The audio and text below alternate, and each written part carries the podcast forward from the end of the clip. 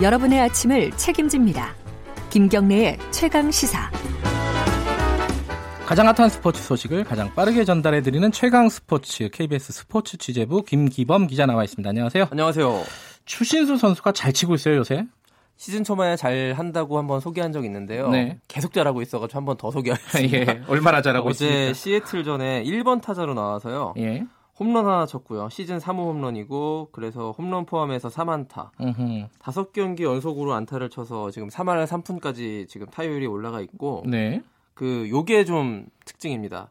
1번 타자 리드 오프로 나와서 굉장히 잘 치는 거예요. 요게 요, 새는 계속 1번으로 주로 나오네요. 네. 예. 1회 출루율 자체가 큰 화제가 되고 있는데 최근 15번 가운데 14번 출루했고요. 어, 출루율이 어마어마하네요. 그 네. 개막 이후, 이후부터 다 따져보니까는 21번 1번으로 나와가지고 16번 출루했습니다. 요렇게 따져보니까는 요 출루율은 7할이 넘는 아, 출루율입니다. 원래 1번 타자가 출루율이 중요하잖아요. 그렇죠. 나 잘 나가줘야지 다음 예. 타자 2번, 3번에서 그 점수를 뽑을 수 있는 건데요. 추신수 선수가 이걸 굉장히 잘해주고 있고요. 예. 개막전에 추신수 잘한다는 예상한 전문가 거의 없었는데 작년에 아. 왜, 왜냐면 하 반기에 너무너무 부진해가지고 아하. 여기에 대한 후유증이 있을 것이다. 그리고 나이도 적지 않기 때문에 음흠. 그런데 이 비관적인 전망을 보기 좋게 날려버리고 있는 아주 기분 좋은 반전이라고 볼 수 있는데요. 네. 그 요즘에 전체적으로 메이저리그 그 나간 선수들이 좋은 소식들을 많이 전해주는 것 같아요. 류현진 선수도 예. 부상이 있었긴 했지만 지난 주말에 등판해서 잘 던졌죠. 시즌 음. 3승 올리지 네. 않았습니까? 그때 또 강정호 선수와의 맞대결 그래서 삼진도 잡고 안타도 하나 내주고 이런 식으로 해가지고 메이저리그가 큰 좀 이번 시즌에는 좀 기지개를 켜는 화제를 많이 뿌리고 있습니다. 네. 어, 추신 선수가 잘할 거라고 김기범 기자는 예상하셨습니까? 못했습니다. 솔직히 말씀드리면. 네. 알겠습니다. 이제 작년 하반기 보고요. 네. 추신수 시대도 이제 끝났구나라고 생각하는 분들이 굉장히 많았어요. 음. 네.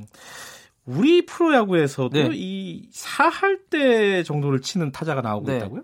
지금 두산의 외국인 선수 호세 페르난데스가 예. 뭐 지난 주말엔 뭐 연타석 홈런까지 기록을 하면서 홈런도 공동 1위고 예. 타율이요. 예. 3할 9푼 7리. 어, 4할 거, 거의 4할이네요. 3리만 더하면 예. 4할에 가까운 타율을 보이고 있는데요. 정말 맹렬한 기세로 방망이를 휘두르고 있고 근데 이것도요.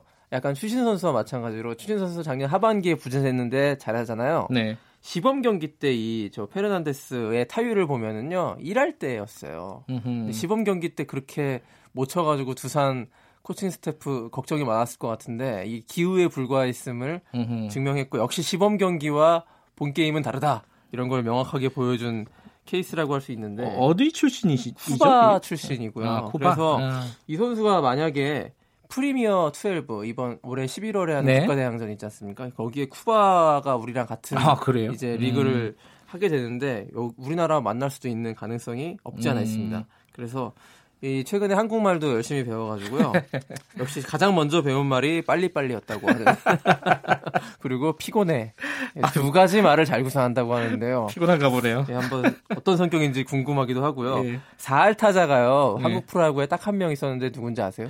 알죠. 저는 원년 때는 프로야구 열심히 봤어요. 아, 그렇습니까? 백인천 선수. 예. 네. 그 이후로 4할을 못 넘었어요. 한 명도. 예.